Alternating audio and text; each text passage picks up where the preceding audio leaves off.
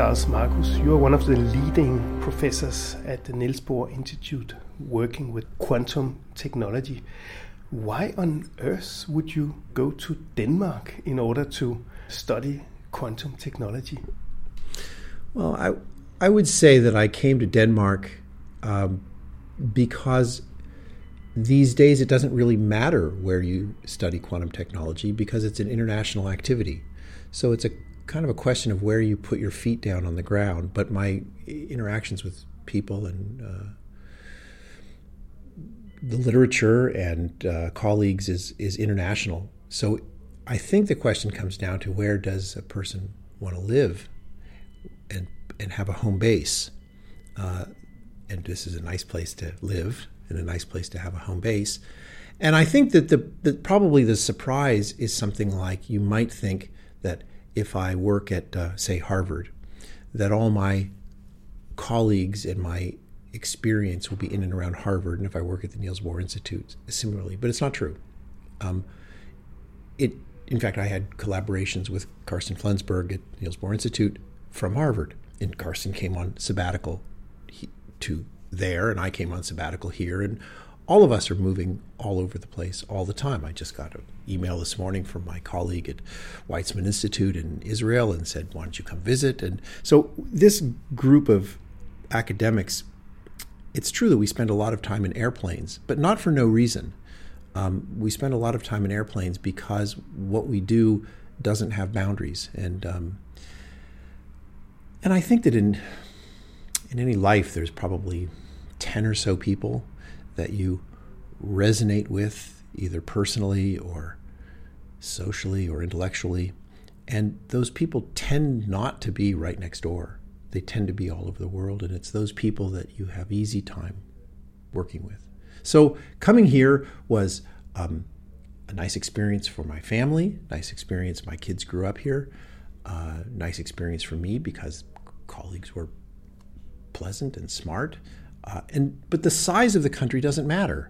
I mean, I don't stop at the border, and so I don't feel the the size of the of the country itself. And um, uh, English is spoken, so that part was easy. If you look around Europe and you ask how many how many countries could I actually have gone to, well, there's the U K, there's Ireland, there's uh, probably I could have survived in the Netherlands for a little while.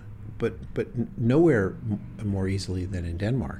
And so um, this is kind of a short list of options besides the United States. And uh, it's a very good one. And then they have some kind of legacy, too, with the Niels Bohr Institute.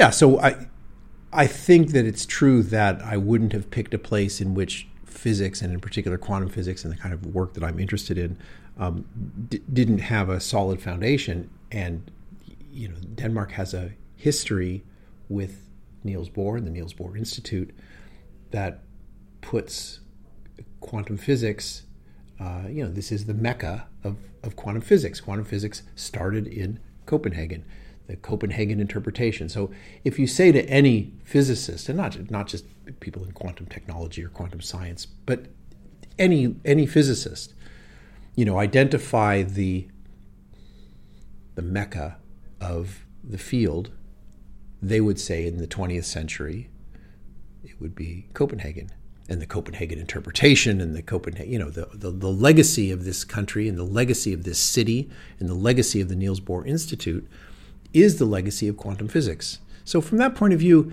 it actually kind of makes a lot of sense. When we talk quantum technology, quantum physics, you also have to liberate your mind and be very free thinking, because what you discover is uh, counterintuitive. It's difficult to interpret that this can really be true.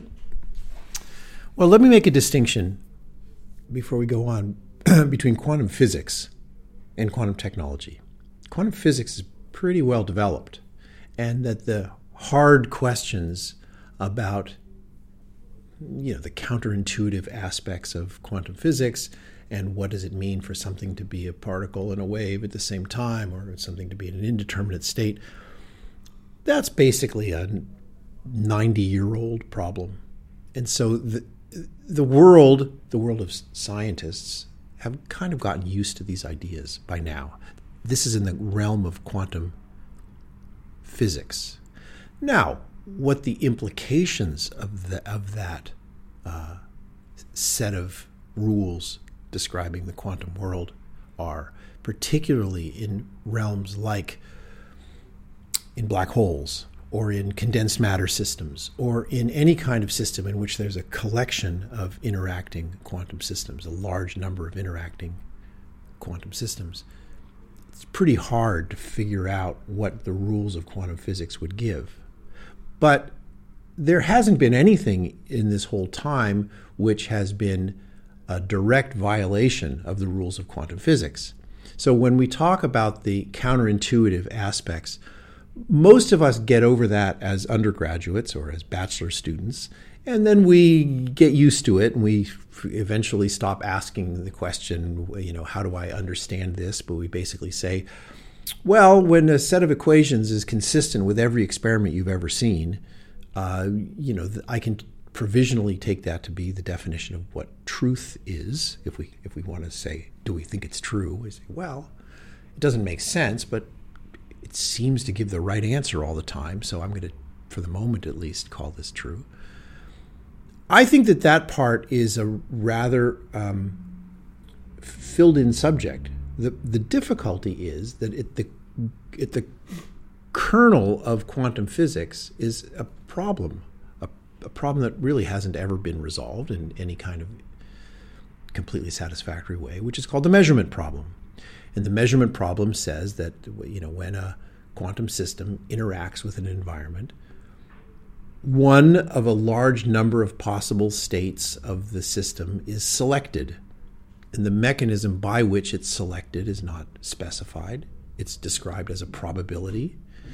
And usually in our lives, probability means, pro- pro- when something is described as probabilistic, like the tossing of a coin, it means you don't have some information that you would need in order to figure out what side the coin lands on or what face of the die comes up. If you did have the information, then it wouldn't be probabilistic. But that's not the sense of probability in quantum mechanics. Quantum mechanics says that the measurement problem reduces something that could be in a large number of states to, to one of those possible states, and it does it in a fundamentally probabilistic way. That is, there is no underlying mechanism that picks which solution is this is the one that the measurement apparatus chooses among the possible outcomes. That's not only intellectually unsatisfactory, it's simply a, a, a statement that doesn't have any kind of derivation. It appears that that's the right answer, but but why that becomes relevant for technology is because the measurement problem is the key to understanding how, why quantum computing or quantum technologies in general is a difficult problem. And, and it's because you, when one says the measurement problem, that something is measured, you know, a reasonably curious person immediately would say, well, measured by whom? And mm. then you say, well, you know, does it need to be an intelligent measurer who understands the answer? Well, no. Even a even a even a, a, a dumb sensor that can detect uh, an outcome or detect a state of a system will can perform a measurement on the system, and and because of that, it's very hard to prevent measurement. Measurement happens all the time against our will if we want something to be unmeasured. That's the hard part. And the challenge of quantum technologies is basically you need to be able to manipulate s- systems, quantum systems, manipulate them, meaning control their state, move them around, have this one interact with that one. You know, like an engineer takes takes a lever and he connects it to something else, and this one pushes on that one, and the, you know, the big interacting system. So you need to be able to do that with a quantum system, to be able to have one part of it interact with another part of it and affect another part of it. But nobody gets to measure anything. And so that, you know, it's, you could even say it's a technology problem. It's a it's a engineering problem to get something where this this thing pushes on that thing and this one makes this one go that way and this one makes this one flip upside down. But nobody measures. Actually, that may not even be clear what it is that I mean by that. No, but but I understand it this way, that if you compare a quantum computer to a ordinary computer, mm. the ordinary computer works with uh, zeros and ones, and they are either one or zero. Yes. Where the quantum computer can be both stages at the same time. Yeah, I, would you mind if I said it a little bit differently than that? I mean, I'll, I'll try not to make it sound fancy and confusing. I want to. Ma- I want to actually make it sound both accurate, but also clear. If I if I can try. You are very welcome. Okay. So, I have a young daughter at university now, and I don't know what her profession will be when she grows up. And just to make life simple for the case of this example, let's say she was going to either be a doctor or a lawyer. Now, of course, she could be a thousand different jobs, but let's just, for the sake of simplicity, say she was going to either be a doctor or a lawyer. I sort of think she's not going to be a doctor or a lawyer, but that's okay. And you say, well, how do you know which one it's going to be? We, we don't know yet. I don't think that it would be correct to say that currently she's a doctor and a lawyer at the same time. She's not a doctor and a lawyer at the same time. It's that whatever she is has not yet been determined. It's undetermined whether she's a doctor or a lawyer. Some experience that she has in life. Someone will ask her to go down to Brazil and to, you know, and to rearrange her life, and then she'll end up being one of those two. But that hasn't happened yet. And that's the sense in which these bits can be zero and one at the same time. It's not that they're both at the same time. It's that they're no, there's no there's nothing to say about whether they're in a zero or a one yet, because they haven't been measured. That's the magic of quantum mechanics. Quantum mechanics says that the state of an entire macroscopic object, a big object like a whole transistor, you could say the transistor, either the the capacitor plate on the transistor has charge on it or it doesn't have charge on it. A lot of charge, you know, millions and millions of electrons on that capacitor plate, or it doesn't. Well, in quantum mechanics, you can say, not that it's both, just like she's not a doctor and a lawyer, but whether or not there is charge on that capacitor plate depends on the outcome of a measurement that takes place somewhere else. Now, here's where it gets very complicated. When I make the measurement somewhere else, maybe another part of the chip, maybe a long distance away,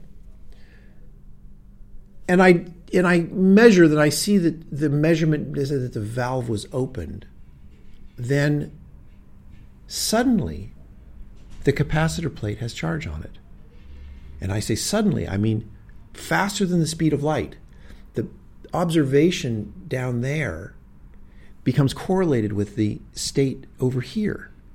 And that is how it works on the whole chip, if you want to talk about a quantum computer. That that the, the measurement there determines the outcome over here. And then this one determines the outcome over there. And before the measurement was made, it wasn't in either state at all. Now, I want to go back and say, what I'm saying right now is not controversial. What I'm saying right now is roughly one hundred years old, and that the, our understanding of the world would be impossible if this were not true. It is true. It is as true as anything can be. It's just that no one's ever used that for a technology. So I want to separate what's known from what we're able to control as, as engineers. That stuff is known. It's as, as much as anything can be said to be a fact. That's a fact. But how do you actually make the chip where all of these things work and prevent inadvertent measurement and only allow the measurements that you want?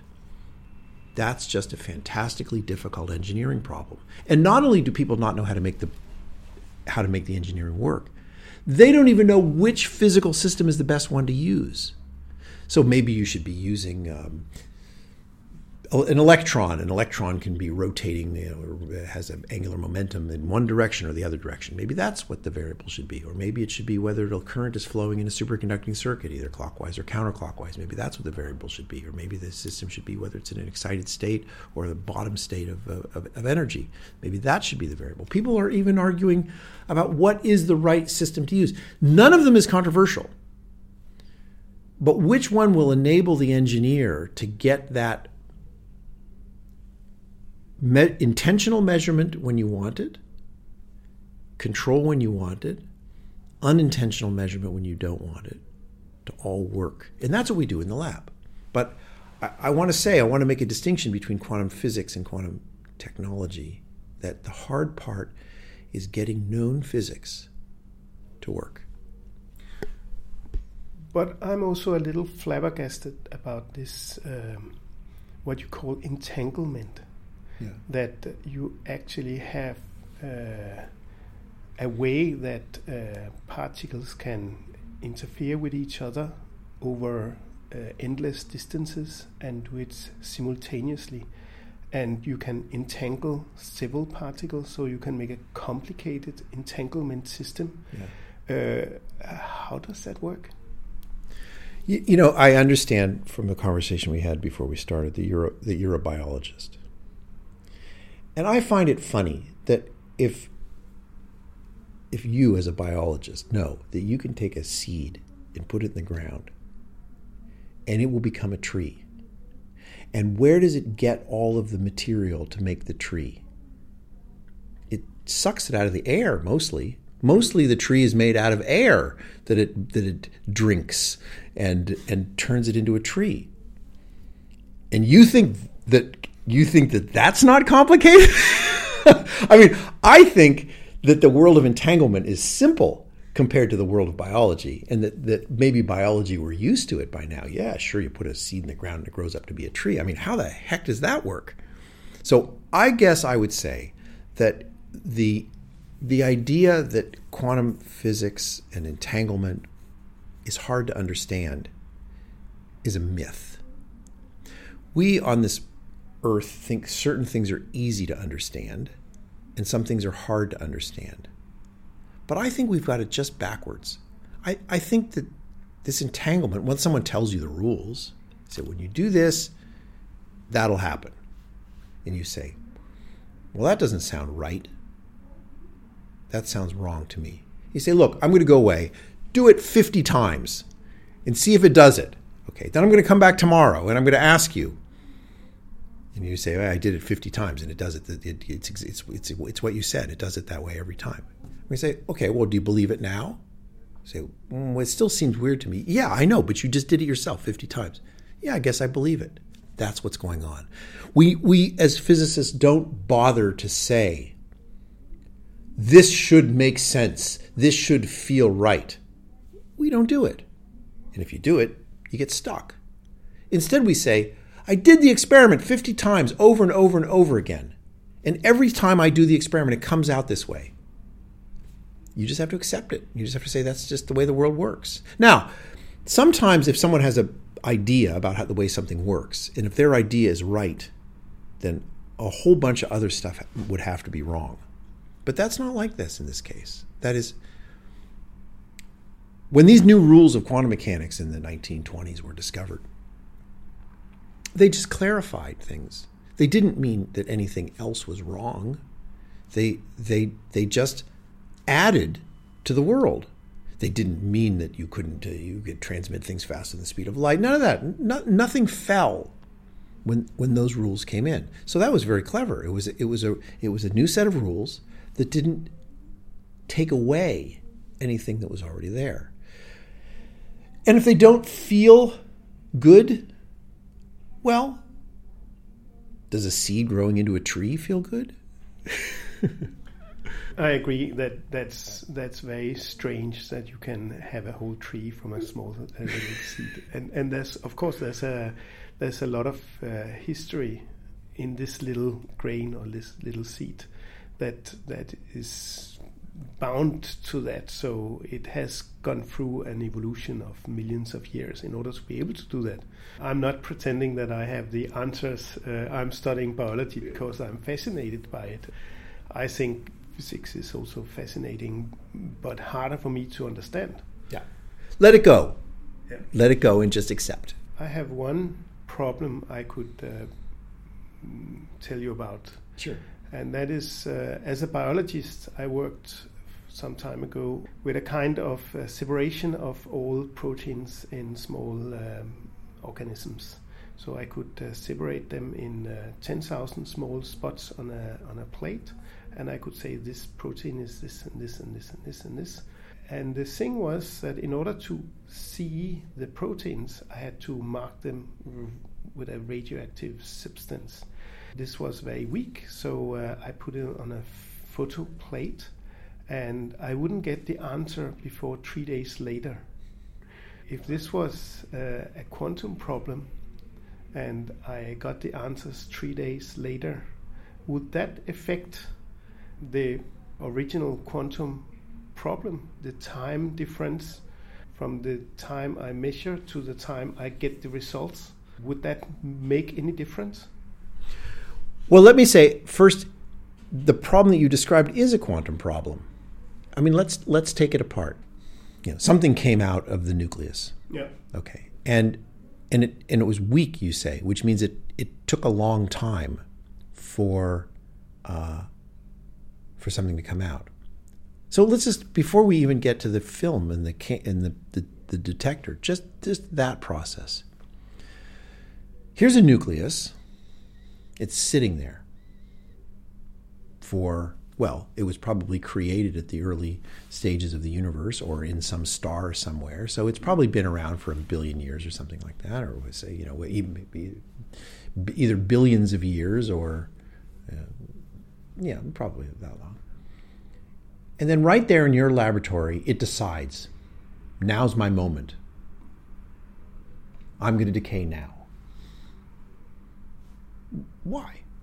What, what what what what was so special about now that said this thing's going to just sit around for a billion years exactly the way it is, unchanged, and then it's going to say, yeah, now, I think I'm going to decay now. Okay, the answer is a quantum mechanics problem. And the answer is nothing. There's nothing special about now. It just happened. And now you see in front of you the whole Bohr-Einstein debate. The Einstein in this playing this role would have said, oh, come on.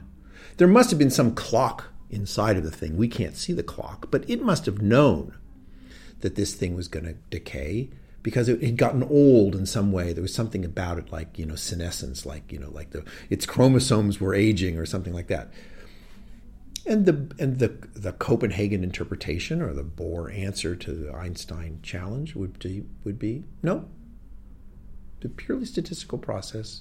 It just happened now because God willed it, if it was something like that. And so, first of all, your weak radioactive source is a quantum mechanics problem because when the thing decayed is a purely, fundamentally statistical process that has that had no predictor, none. If you don't like it, I don't know how else to explain it. I mean, nobody knows how else to explain it. Then the second thing, so this thing runs into the film and it causes a chemical reaction inside the film. Well, that's that's already interesting because you could ask the question when the thing decayed, what direction did the decay products go out from the decay? I mean, the thing decays and then all of a sudden the parts go flying flying away from each other. Now, this is where your intuition really can lead you astray because you picture something like a little bomb going off and all the parts go flying out. And even pictures of, you know, nuclear decay, you picture that the thing is going out, flying in that direction. But quantum mechanics says that the direction that any one part comes out is kind of isotropically distributed. It could have, it could have come out any direction from from that original nucleus when it finally decided to give up and decay. So how did it pick the direction toward the film? And now let me ask, do you think before it hit the film, it was heading toward the film? It was on its way to the film before it hit the film. Yeah, that's my intuition, it was. Yeah, that's right. It was on its way and it was about to hit the film because it came off in that direction. It came off toward the film. But that's not what quantum mechanics says. Quantum mechanics says that it came off isotropically and that the probability of it being in any one location around the sphere was equal. And not until it hit your film was its position measured. Now, you can ask if that's true. First of all, you could say, why do you think that stupid thing? Why don't you just think that it was a simple problem of it was going toward the film? And this thing about the measurement problem in quantum mechanics has a lot of experimental support where you say, I know that things are in multiple places at the same time because I can see interference patterns and I can see the kinds of wave physics of things being in multiple places at the same time. So I know that they're not following like a bullet t- toward the film. So there's plenty of experimental evidence that things are going like like a, you know, not like a bullet toward the film. But something very strange m- must be occurring to you if you say, you mean that the thing could have been going in any direction outward from that original nucleus that decayed, that way or this way or the far way. And not until it hit my film was it determined that it had actually gone toward my film. Well, now you have a problem because now your film or that location down there has to announce to all the other directions, sorry guys, you didn't go that way. I've got him down here. He came down this way. He's hit my film. So if originally there was a probability that he escaped going the opposite direction, that has now suddenly vanished and is no longer possible because I got him down here. And you can ask the question, how long did the information take to get from the film where it was detected to the other possible directions that the thing could have gone? And the answer is instantaneously. And now we're back to my quantum computer example again, because that's how quantum mechanics works. Quantum mechanics says that until the measurement is performed, all of the possibilities simultaneously coexist.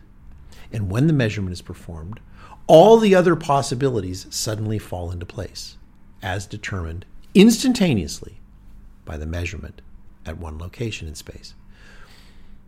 And and if you don't think it's true, I say, well, go do fifty experiments and we'll, you know, and we'll figure out whether or not that's true. And I'll come back the next day and you'll say, God, I you know I, I I don't like that answer, but that seems to be the way the experiment seems to be working over and over and over again, that as soon as that was measured there, that the other possibilities which did exist, because I could have done an interference experiment and made all of those other paths simultaneously exist as long as I didn't measure them, vanished. So it's it, that is how quantum mechanics works. And your you know example with the proteins and the radioactivity and the film, I have to emphasize that we wouldn't understand how radioactivity works. We wouldn't have been able to understand those tracers. We wouldn't have been able to understand even how film works unless we accepted these rules of quantum mechanics as fact. So now we can start to have a more complicated conversation, like if we did have one of these machines, who cares and what could we do with it? Okay, well, that's now a really new and interesting conversation. That's really new physics. I've emphasized so far that certain questions are really ninety-year-old questions. Mm. But the one I just asked is not a ninety-year-old question and is a deep and and challenging new problem in physics. And that is that there's some deep relationship between information processing and the fundamental principles of quantum physics. And those have really not been elucidated, because if they if they were really understood, then I could say, given a particular problem that I would like to solve, like, okay, let me let let's let's think of a let's think of a kind of a let's think of a kind of a hard problem. A hard problem is um, I'm having a dinner party and I'm uh, inviting twenty people over to my house, and I know that this guy hates that guy, and and this one's used to be married to that one, so they probably shouldn't be sitting next to each other. And this one, uh, you know, I know he had a fist fight last time with the other fellow at the other end of the table. How do I seat them around the table, or how do I seat them at different tables so that I minimize the total possibility of an awkward dinner party? Okay. That's a real life problem. That's a real life problem. You've got to you've got to figure out where people are going to sit at the dinner party. But if you try doing it and you put, put little pieces of paper and then you write their names on the pieces of paper and you start putting them around, you'll discover it's pretty hard. This one likes that one, but this one hates that one, so those two can't be at the same table. And then you got and, and you and you. It's okay. So I've just picked a problem at random. But now you can ask, if I invoked the laws of quantum physics on that problem, could I make it easier? What about Sudoku? Does does quantum physics make Sudoku an easier problem? What about finding a chemical that is uh, a better tool for CRISPR than the current tool? And I replace some of the atoms with other atoms, and I ask, does this make a more efficient, more accurate CRISPR? Those are three examples, you know, from all over the map, going from dinner parties to CRISPR, um, each of which may or may not become an easier problem with using the laws of quantum physics. And what's the new interesting direction in this subject is, to me, is that there are certain known problems that fall into classes. They're of, of a sort. And some of them can be accelerated if the computer that's being used to solve the problem can take advantage of this entanglement principle. And others cannot be. Probably. Probably. None of it's been proved yet. Mathematically, I mean. But there's belief around which problems can be accelerated by taking advantage of entanglement and which problems cannot be accelerated by taking advantage of entanglement. And then general classifications. And then we have to then talk about, well, which problems do we actually want to solve as a society? Well, what about like the chemistry of uh, carbon sequestration, or uh, the chemistry of fertilizer, making fertilizer, the chemistry of uh, drug development, the chemistry of neurotransmitters, the chemistry of disease. And, and these things are all knowledge of how to do or how to influence, that if we had this knowledge, we could change the world totally. Because well, we I want to be I want to be careful. I was listing all of these problems. What material superconducts at room temperature, et cetera, that we'd like to solve. Those problems got on my list because it would it would help the world if we solve them. They did not get on my list because we know that if we had a quantum computer, we could solve them. We have to sort that problem out. Right? I just made a list of problems that would be great if we had the solutions to. Wonderful. And in fact, it motivates people to try to find methods that can take advantage, because we know that, like right now, if you try to hunt for chemicals that have a superconducting property or materials that have a superconducting property, it's a pretty computationally expensive problem. So the hope is that these problems in quantum chemistry, or these problems in material design, or these problems in healthcare can be accelerated. That's the hope. But still, that's what constitutes the research frontier, is now I take a very specific problem and I ask, if I have a quantum computer, does it help me with a problem that I wish I had an answer to? And where the field is right now is that we know that quantum computers can accelerate certain problems. Not problems that we necessarily would pick to be the coolest problems in the world. We know one very important problem that is an extremely important problem that a quantum computer does accelerate, and that is the problem of cryptography, the problem of finding the prime factors of a product of two, two primes. That happens to be a problem that is acceleratable by a quantum computer. That alone may motivate the entire field. But But I think that what that problem did was just show a crack in the, the door cracked open, that there are, let's say, societally important problems, problems that we as a species could use the solutions to right now to make the world a safer, more efficient, and more peaceful place. And we can hope and work to see whether these technologies can accelerate the computational approaches to those problems. You know, you see a lot of electric cars around, and the electric cars have uh, nickel and cobalt. And I mean, in addition to lithium, you have lithium batteries, but they also have these these uh, magnetic materials, lithium and, uh, and nickel and cobalt in them. But the, but where these materials come from in the world, where the mining operations that generate these these materials, you know, is a is a is costly, both both um, in terms of money. It's costly in terms of environmental impact, and it's costly in terms of what it does to the cultures and societies in which it's being the mining takes place.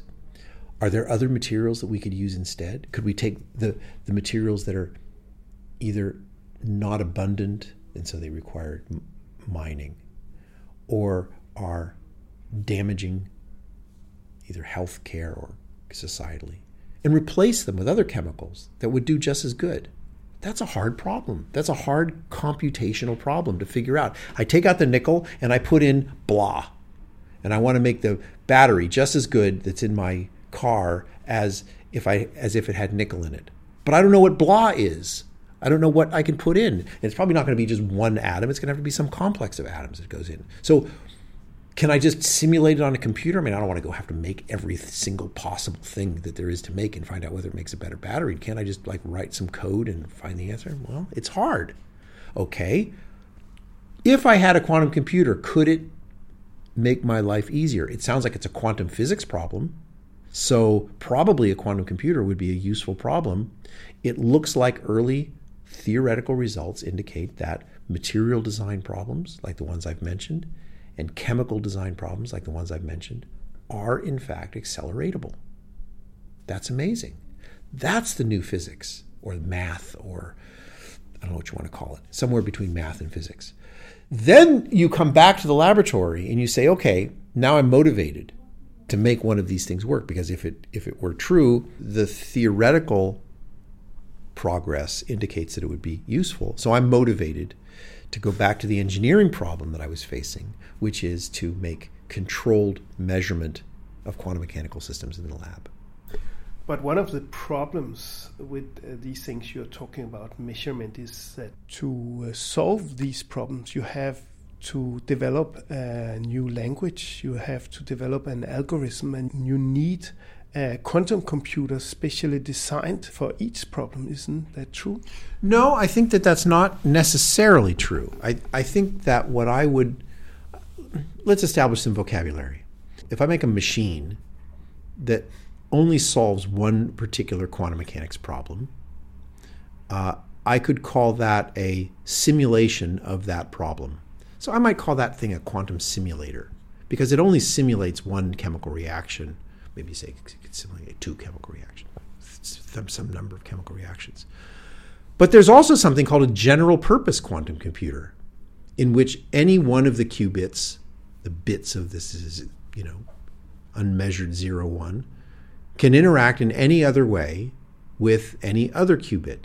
And there are a lot of mathematical theorems that are known about the generality of quantum computing, that you you need very few ingredients in order to make a universal quantum computer, which can calculate any quantum mechanical function.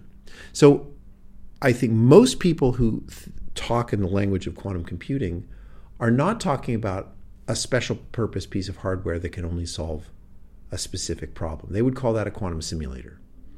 A quantum computer is something which has a sufficient number of operations on the qubits, and they're, they're very simple. You have to do one qubit operations in which the qubit can be rotated some some amount. In other words, it can be its, its ratio of how much of it, of it is will be a probability of measuring an on and how much of it will be a probability of measuring an off. You have to be able to change that. And you have to be able to have the state of one of the qubits affect, make a flip of the other qubit. And that's it. And as long as any one can do that to any other one, and any one can be rotated, you're done. That's all the ingredients that you need for a universal, general-purpose quantum computer. And I think that that's when, when most people talk about building a quantum computer, they are talking about this general-purpose tool. Like a regular computer is a general-purpose machine. You don't, you, it can solve any problem that you put on it. So too with a quantum computer, but it can do it in a quantum mechanical way. That's a challenge. But I sense that we have a kind of elephant in the room here because we don't have that kind of uh, computer yet, though there are more than ten thousand people in the world uh, trying to make it. And uh, and what are really the obstacles? Uh, what is the, the problem we are trying to solve before we can have this? Well, I wouldn't say that, first of all, I wouldn't call it an elephant in the room. I would call it job security.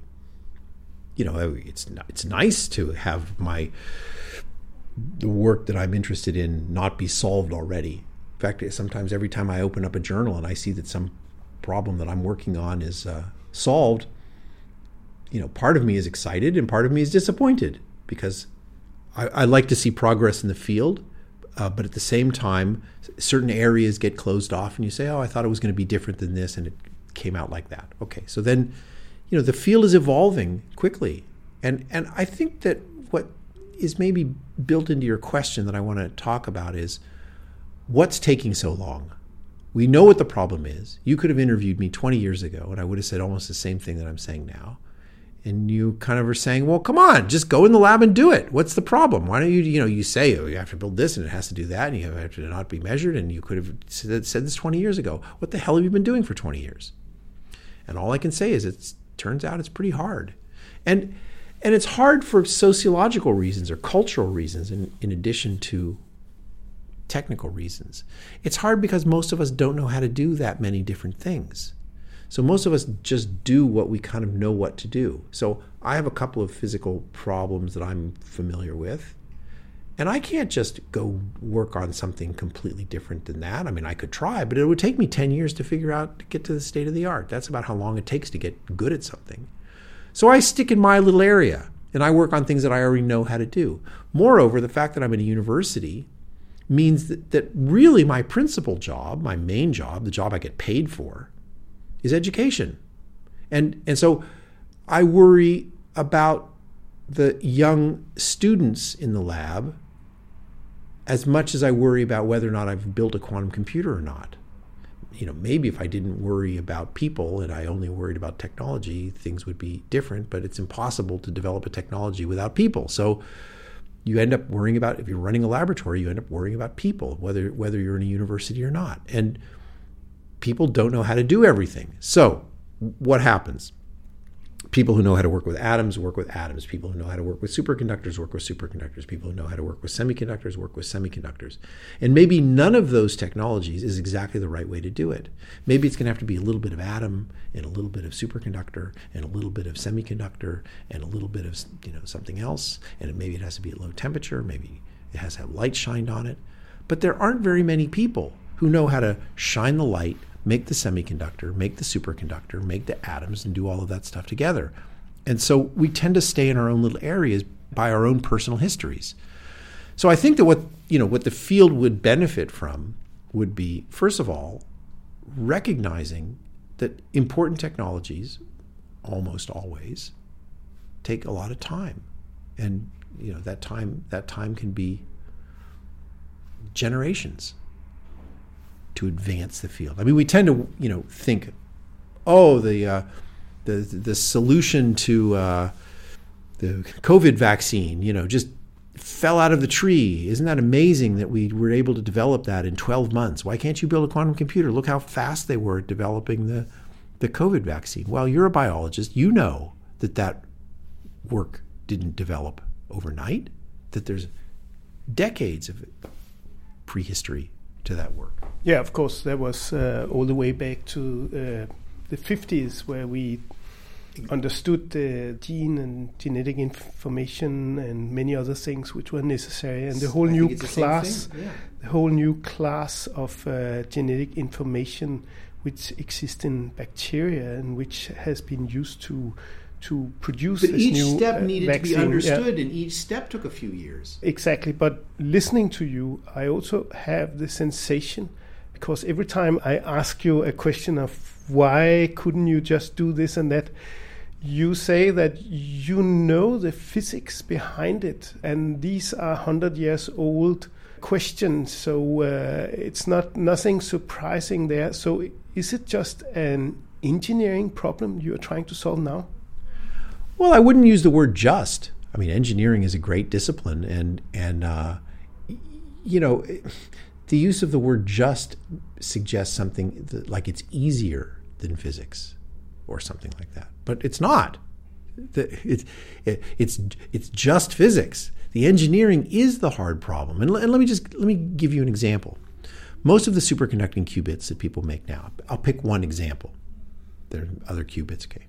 Most of the superconducting qubits that people make now are made out of aluminum. And aluminum is a metal that superconducts, but you have to go down to two degrees above absolute zero before it becomes a superconductor, you know, which is like the temperature of, of deep space. And then you have to go another factor of ten or another factor of twenty below that before you get good qubit behavior. So you, you're stuck down near absolute zero trying to get these things to work.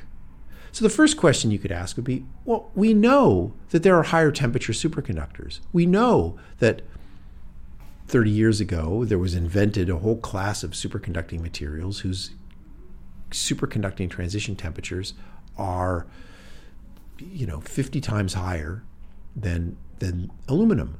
So why don't you use those? And the answer is, well, they don't work as well. Why don't they work as well? Just go throw out the aluminum and replace it with something that's got fifty times higher critical temperature.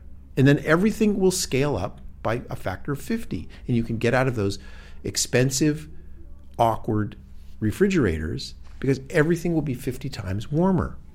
Well, it doesn't work.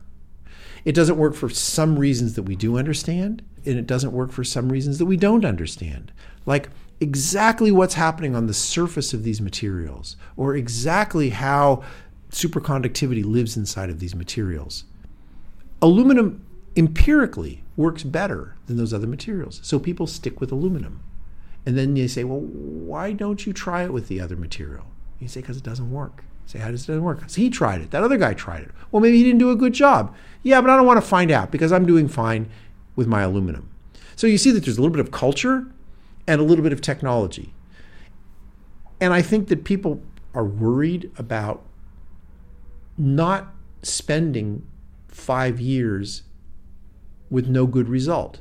So people don't want to try to go figure out whether high T C superconductors can make good qubits because it doesn't seem like it works at the beginning. But in order to, to get it to work, you're going to have to spend a lot of time fooling around with things that don't work.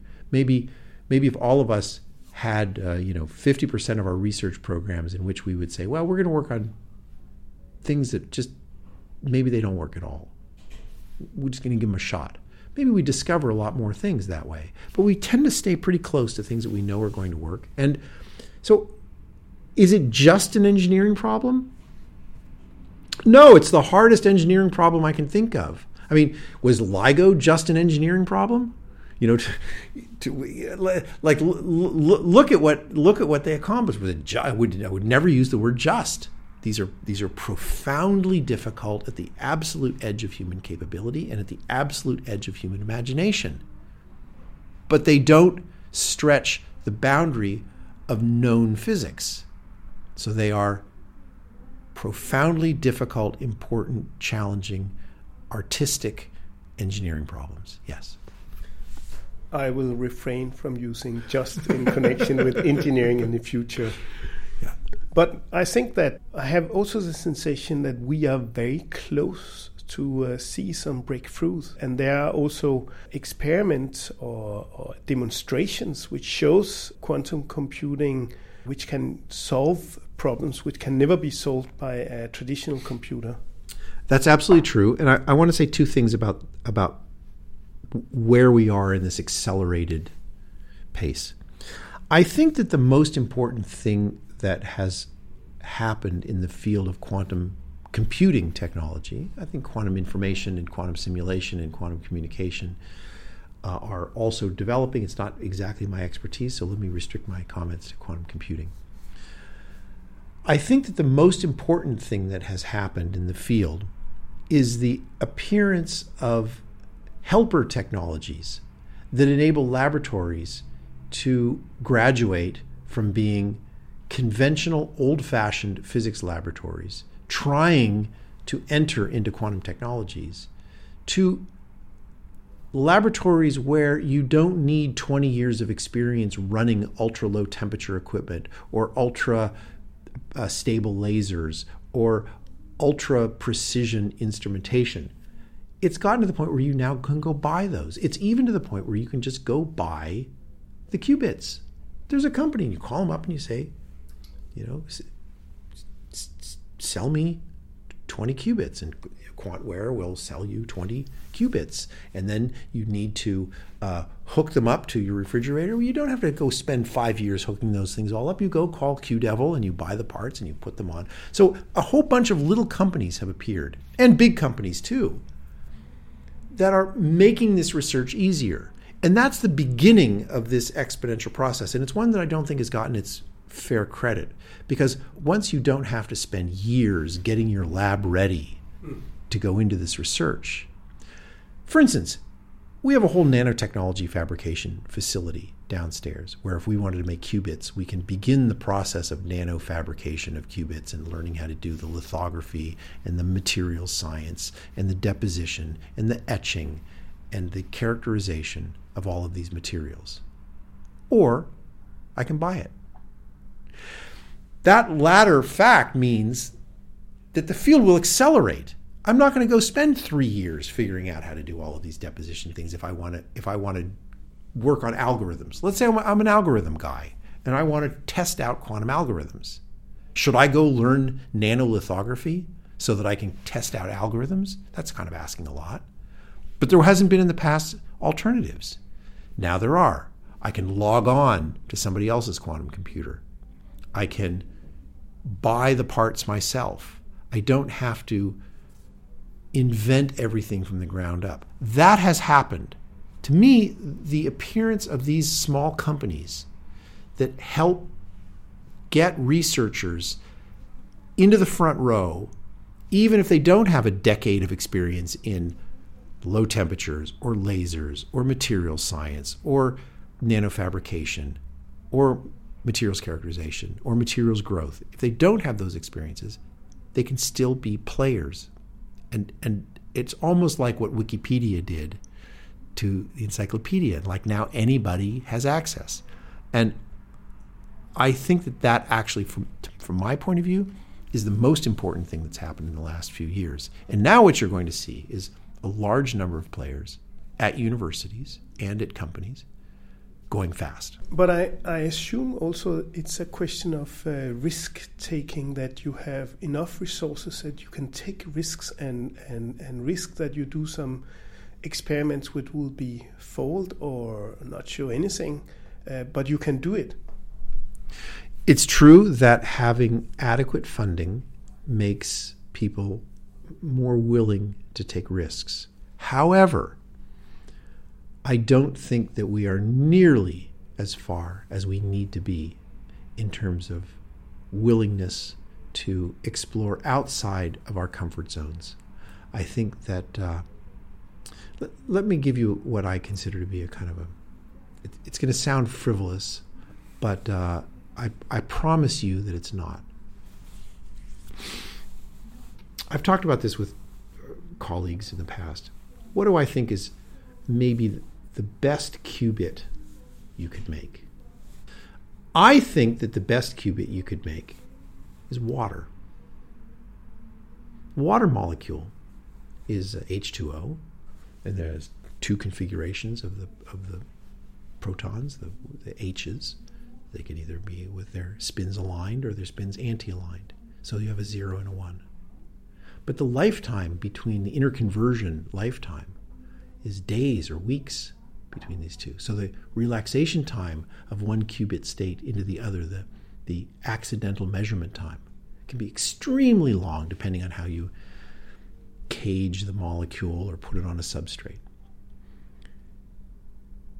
But you have to be able to move quickly between these two so-called ortho-water and para-water states. Who's doing that research? Nobody. Nobody is doing that research. Why not? Well, it's kind of weird, and it's kind of risky, and it sounds a little crazy, and maybe it is crazy, and maybe it won't work at all. Maybe it's just like a goofy dream. So, no one's working on it. Now, I'm not going to say that that's the important example. I don't know that that's an important example. It may be, it may not be. But there are fifty things that you should be able to think of that are maybe crazy, but interesting. Quantum systems that we know exist that could be fooled around with in some way to find out whether or not they have this dual ingredient of manipulability without accidental measurement. And I think that the world is, this area is well-funded, but not courageous in its exploring. I think that there's a lot of pretty um, short-term funding in which people ask the question over and over again, what's this good for? What's this good for? What's this good for? And what if somebody finally said, I don't know what it's good for. I'm not really sure. I'm not in the I'm not in the good for business. I'm in the how does it work business. So give me a couple of years and I'll try to figure out if I know how it works. And maybe some other person will think of what it's good for. I don't really know. But I assure you, if you write a grant proposal in Denmark, in America, anywhere in the world, and you say, this seems kind of interesting, but I'm not really sure what it's good for. But it does seem kind of interesting. It's quantum. But let's just explore it. There are agencies that will fund that, but not all of them. A lot of them want to know the answer to the question of what's it good for. And then you and then you better have a good story, a tight story. And the story might even be, it not only has to be good, it has to be better than the alternatives. But remember, when we're talking about competing against classical computation, we're competing against a technology which itself is increasing exponentially in its, in its power. You have to beat an exponential. Okay, this is very hard.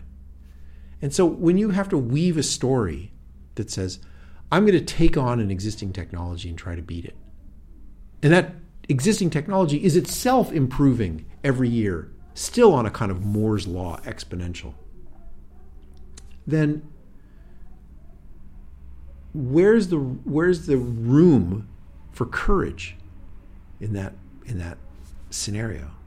I, I think that we really do need to be able to get back to saying, this seems interesting, let me go explore. I don't really know what it's good for. And if we had a little more of that and a little less of, we will have a working quantum computer in five years, uh, I think that it would actually, ironically, increase the probability of delivering the machine. Because the machine may not come out of the stuff we're already doing. It may come from some unanticipated, unrecognized, valuable discovery that was driven by somebody who had an intuition for something being interesting and was allowed to go freely explore it. And maybe also because uh, all the available tools to uh, investigate it were uh, were there. That's right, that's right. The development of the tools makes free exploration not as difficult as it used to be.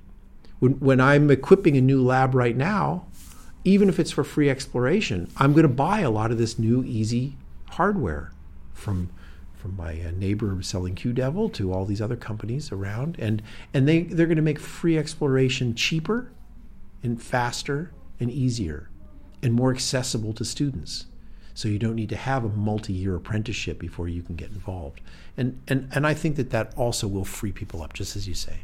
That was really, really interesting. Thanks a lot, uh, Charles Marcus. My pleasure, and it's uh, nice to talk, and I uh, hope we get to do it again uh, when we have this machine. I hope so too.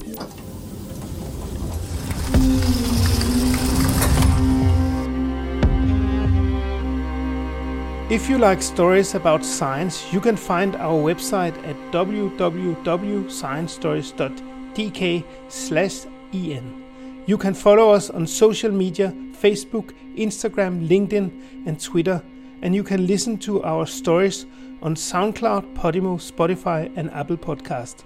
Please don't forget to rate us and leave a comment. I'm Jens Degett, and this was Science Stories.